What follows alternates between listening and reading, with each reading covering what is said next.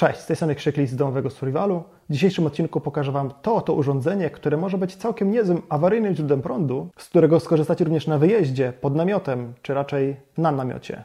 Zapraszam. To urządzenie, które widzicie, to jest składany, przenośny, turystyczny panel fotowoltaiczny z wbudowanym powerbankiem, który dostaliśmy bezpłatnie do przetestowania od polskiej marki Greencell. Bawimy się nim od dobrych trzech miesięcy i dzisiaj opowiemy Wam o wynikach testów, które na nim przeprowadziliśmy, bo sprawdziliśmy, czy panel fotowoltaiczny w takich właśnie jesienno-zimowych warunkach może efektywnie produkować prąd. Wyniki mogą Was zaskoczyć. Samo urządzenie e, składa się z kilku segmentów. Tu jest taka osłonka, pod którą jest kieszeń, środku powerbank, do którego się wpina różne rzeczy i miejsce na przykład na telefon, drugi powerbank, kabelki. Trzy segmenty panela fotowoltaicznego, pięciu chwytów, do których można zaczepić dwa dołożone w zestawie karabinki, czyli można go powiesić. W jednym z ostatnich materiałów, link będzie tutaj, wspominałem, że na blackout warto jest mieć jakieś awaryjne źródło prądu. Pierwszym, które już ma bardzo wielu preperów w Polsce jest samochód, który jest agregatem prądotwórczym, ma zapas prądu w akumulatorze. Żeby móc użyć go w sytuacji awaryjnej trzeba tylko zrobić zapas paliwa, ale w polskich warunkach takie składane turystyczne panele fotowoltaiczne również jak najbardziej nadają się do wykorzystania jako źródło prądu dla turystyki i na trudne czasy. Wspominam o tym z tego względu, że takie właśnie podejście, kupowanie czegoś, z czego będziemy korzystać na co dzień, w sensie w czasie weekendowych czy wakacyjnych wyjazdów, oraz w sytuacjach awaryjnych jest rozwiązaniem najlepszym, bo nawet jeśli nie stanie się nic złego, będziemy mieć korzyści z kupienia czegoś takiego. Jak wspomniałem, to urządzenie dostaliśmy bezpłatnie od marki i po testach zostanie u nas. Na początek będzie kilka słów o parametrach, potem dość długa, ale zapewniam Was, że przydatna dygresja, a potem przejdziemy do wyników naszych testów i podsumowania oraz wniosków. Ta ładowarka słoneczna, jak wspomniałem, ma wbudowany powerbank o pojemności 10 tysięcy mAh. W przypadku powerbanków podaje się tę pojemność dla nominalnego napięcia akumulatorka. Tu jest 3,7 V, czyli mamy 37 Wh pojemności. Będziemy musieli tymi amperogodzinami i watogodzinami sobie żonglować. Najwygodniejsze do porównań są zawsze watogodziny. Jako, że jest to powerbank, można go naładować gniazdkiem mikro USB albo USB-C może przyjmować energię nawet z mocą 18 W przy napięciu 12 V lub 9 V. Te wyższe napięcia są wspomagane przez standardy szybkiego ładowania po USB. Z kolei wyjście z tego powerbanku realizowane jest przez dwa gniazdka USB oraz to samo gniazdko USB-C i w tym kierunku powerbank może również dać 18 W prądu. I możemy go sobie gdzieś rozłożyć, do siatkowej kieszeni włożyć telefon, powerbank czy GPS ładowany przez USB, zostawić na jakiś czas albo możemy go naładować w czasie, kiedy mamy słońce, a później wieczorem w namiocie podładować z powerbanku inne zewnętrzne urządzenia. Jeśli chodzi o samą stronę solarną, to mamy tutaj te trzy panele fotowoltaiczne o łącznej mocy 21 W, nominalnej mocy 21 W. Czasami się mówi watów peak, albo podaje się to jako 21 W z małym indeksem dolnym P. Panele mają deklarowaną według producenta sprawność 25%. I tutaj jest moment na tę właśnie przydługą, ale zapewniam przydatną dygresję. Moc paneli fotowoltaicznych podaje się jako moc nominalną dla ściśle określonych parametrów nasłonecznienia. Oznacza to, że panel jest w stanie osiągnąć tę moc tylko przy tych konkretnych warunkach nasłonecznienia przy gorszym świetle, jesienią, przy zamgleniu albo przy grubej warstwie smogu będzie wytwarzać się rzeczy prądu mniej. I to jest normalne. Te warunki, dla których podaje się tę moc, to padanie promieni słonecznych prostopadle do panela, 1000 W na metr kwadratowy energii promieniowania słonecznego i odpowiednik grubości atmosfery dla 35 stopnia szerokości geograficznej latem. Dlaczego ma znaczenie ta szerokość geograficzna? Bo oznaczenie ma grubość atmosfery, przez którą muszą się te promienie słoneczne przebić, żeby dostać się do panela. Przechodząc przez atmosferę, promienie słoneczne ulegają częściowemu rozproszeniu, co dzięki odkryciu Lorda Rayleigha, jak wiemy, odpowiada za niebieski kolor nieba i czerwony kolor słońca czy księżyca podczas wschodu i zachodu z wschodu i zachodu. Gdy jesteśmy na wyższej szerokości geograficznej, grubość warstw powietrza, przez które promieniowanie musi się przebić, jest większa. Jeszcze gorzej jest zimą. Wtedy jeszcze więcej promieniowania ulega rozproszeniu, a zwróćcie uwagę, że w ogóle nie mówimy o efektach zawartości pary wodnej, zanieczyszczeniu powietrza, smogu czy zachmurzeniu. To oczywiście nie oznacza, że w polskich warunkach fotowoltaika nie działa. Przyjmuje się, że dobrze zainstalowany panel pod optymalnym kątem, niezasłaniany przez drzewa czy inne budynki, o mocy nominalnej 1 kW w ciągu roku wytworzy średnio 1000 kWh energii elektrycznej. Gdybyśmy byli w stanie cały prąd wytworzony przez to urządzenie wykorzystać, otrzymalibyśmy rocznie 21 kWh, czyli mniej więcej 20 zł oszczędności, przyjmując, że kilowatogodzina kosztuje złotówkę mniej więcej to kosztuje. Czyli ta ładowarka zwróciłaby się po 25 latach. Ale takich urządzeń nie kupuje się po to, żeby je zamontować na dachu, tylko po to, żeby je zabierać na wycieczki i w czasie wycieczki przyczepić do plecaka albo rozłożyć właśnie na namiocie naładować powerbank i zewnętrzne urządzenia i w ten sposób mieć prąd na wycieczce. Albo w sytuacji awaryjnej. Czyli kończąc tę dygresję, w skrócie, Zimą nie możemy oczekiwać idealnych warunków do funkcjonowania panela fotowoltaicznego, nawet przy idealnej, bezchmurnej pogodzie. Wtedy słońce przebija się przez grubszą warstwę atmosfery niż latem. Zazwyczaj w Polsce to powietrze zimą jest trochę bardziej zanieczyszczone. Wtedy też kluczowe dla uzyskania najlepszych, ale wciąż nieoptymalnych warunków pracy panela jest ustawienie go pod kątem prostym do promieni słonecznych. Nie wspominam o tym, że zimą słońce zazwyczaj jest mniej, bo są chmury, a sam dzień trwa krótko, więc tego promieniowania słonecznego i tak mamy niewiele do dyspozycji.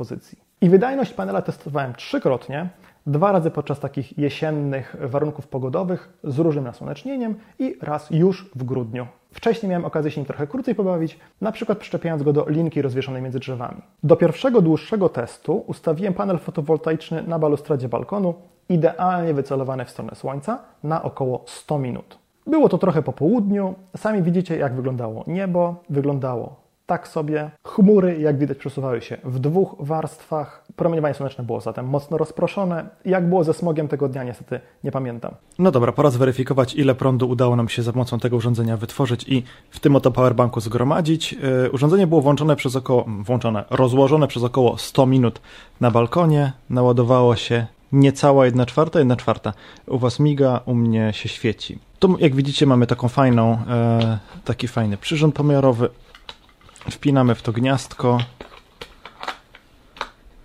Zaczyna to działać.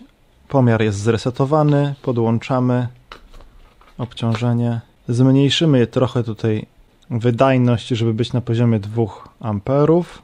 Zobaczymy, ile prądu będziemy mieli. Jak widzicie, urządzenie nam się już wyłączyło, a w związku z tym nie możemy sprawdzić, ile tego prądu uzyskaliśmy, ponieważ tutaj już nie ma nic. Podłączymy sobie to na moment do innego powerbanku, żeby zobaczyć na czym to ostatnio stanęło. Odłączymy odbiornik. Udało nam się 989 mAh wyciągnąć. No to przyjmijmy, że to jest 1 Ah przy 5 V to jest około 5 Wh, czyli w godzinę 40 naładowaliśmy ten akumulator w takim stopniu, żeby wyciągnąć 5 Wh.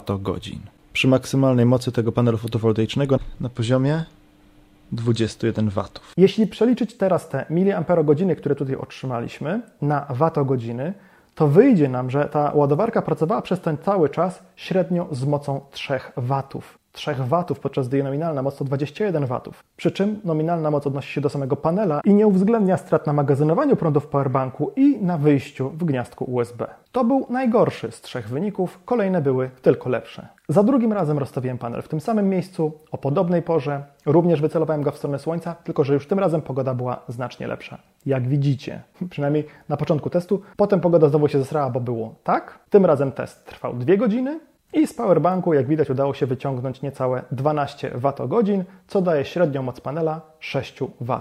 Kolejny test, zrobiony kilka tygodni później, dał już naprawdę znacznie lepsze wyniki. Tym razem mieliśmy pełne, piękne słońce, które wyglądało tak. Panel stał przez 2 godziny na słońcu, a po rozładowaniu udało się wyciągnąć z powerbanku około 34 Wh prądu, co oznacza, że ten panel tak jakby pracował ze średnią mocą 17 W przy nominalnej 21. Ta rozbieżność według mojej orientacji najprawdopodobniej wynika ze sprawności ładowania i rozładowywania powerbanku, co też sprawdziłem osobno i za moment pokażę, ale skoro już tu jesteśmy, to zrobiłem kilka zdjęć pokazujących optymalne i nieoptymalne ustawienie panela w takich warunkach pogodowych. To jest kluczowe zimą, kiedy dzień jest krótki, słońca jest mało i trzeba je wykorzystać jak najbardziej efektywnie. Optymalne ustawienie zakłada, że promienie docierają do niego dokładnie pod kątem prostym. To jest ustawienie najlepsze, ponieważ słońce przesuwa się o 15 stopni ciągu godziny, warto panel co godzinę delikatnie przestawić. To rozwiązanie też jest niezłe jak na warunki zimowe. Tutaj panel stoi pionowo. Oczywiście latem takie ustawienie da dobre uzyski tylko rano i wieczorem,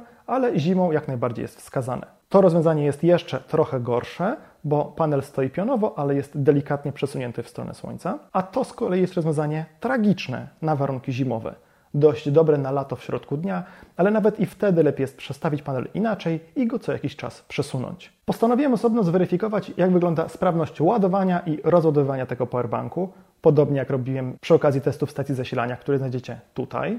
Ładowałem z gniazdka za pomocą zwykłej ładowarki USB. I zaczynamy ładować. Widać, że się ładuje. Zobaczymy, jak długo się będzie ładować i ile prądu wejdzie. Nie wiem ile czasu minęło, bo mi się nie chciało tego pilnować. W każdym razie zatrzymało się i doszło do zera 8844 mAh przy napięciu 5 V z groszami. Aby naładować ten powerbank do pełna, a przypominam, pojemność jest 37 Wh, zużyli, zużyliśmy około 45 Wh energii elektrycznej, co daje sprawność ładowania na poziomie 82%. Powerbank się już rozładował, też nie działa, więc trzeba go e, uruchomić. Podłączymy ładowarkę. Dzięki temu zacznie się ładować i będziemy mogli odczytać ostatnie wskazanie miernika. 6479. Z kolei przy rozładowywaniu udało nam się wyciągnąć około 6500 mAh. Tylko uwaga, przy napięciu około 5 V. Dlatego nie można tak porównać tych 6500 do 10 tysięcy, bo, bo te wartości są podawane przy różnych poziomach napięć. Przeliczamy sobie to zatem na watogodziny i to nam daje sprawność rozładowania na poziomie 88%, a sprawność całego cyklu ładowanie, rozładowywanie 72%. Uważam, że nie jest źle. To teraz sobie to spróbujmy podsumować. Wspomniałem na wstępie, że to może być całkiem niezłe źródło prądu na sytuacje nie tylko awaryjne, na przykład na czas wyjazdu, kiedy będziemy z plecakiem przez kilka dni gdzieś chodzić. I o, ile nie, I o ile nie będziemy chodzić w lesie czy przy złej pogodzie, tylko będziemy mieli szansę na słońce, ten panel dobrze ustawiony da nam latem mnóstwo prądu. Można go zaczepić na dachu namiotu, na przyczepce czy bagażniku rowerowym, albo po prostu położyć gdzieś, gdzie będziemy siedzieć przez jakiś czas na przykład robiąc obiad. Sprawdzi się dobrze przy dobrej pogodzie, przy zachmurzeniu prądu da mniej, ale to nie jest kwestia tego konkretnie urządzenia, tylko to jest po prostu specyfika paneli fotowoltaicznych. Zastrzeżeń do samego urządzenia nie mam. Jest wykonane całkiem solidnie. Ładowarka ma uchwyty w sensownych miejscach, żeby dało się ją jakoś powiesić. Nie sądzę, żeby mogła być dużo lżejsza. Może można było trochę oszczędzić na materiale, którym jest wykończona kosztem oczywiście wytrzymałości. I jest to w sumie chyba jedyny sensowny solarny powerbank, jaki kiedykolwiek widziałem, trzymałem w ręku. Czasami pojawiają się takie pytania, gdzie ludzie pokazują powerbanki wielkości telefonu komórkowego z panelem fotowoltaicznym, pytają, czy to ma sens. Nie, żeby panel fotowoltaiczny ma sens, musi być duży, taki jak w tego typu urządzeniu, a nie wielkości telefonu komórkowego. Panel tej wielkości wytworzy 0, nic prądu. Czy zatem warto kupować takie urządzenie?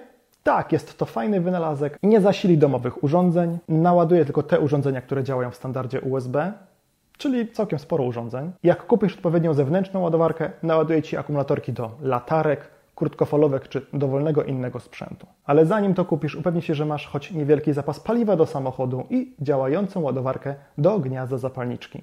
Jeśli macie jakieś pytania dotyczące urządzenia, jeśli macie jakieś pomysły, jak je przetestować, na co ja sam jeszcze nie wpadłem, piszcie oczywiście w komentarzach pod filmem.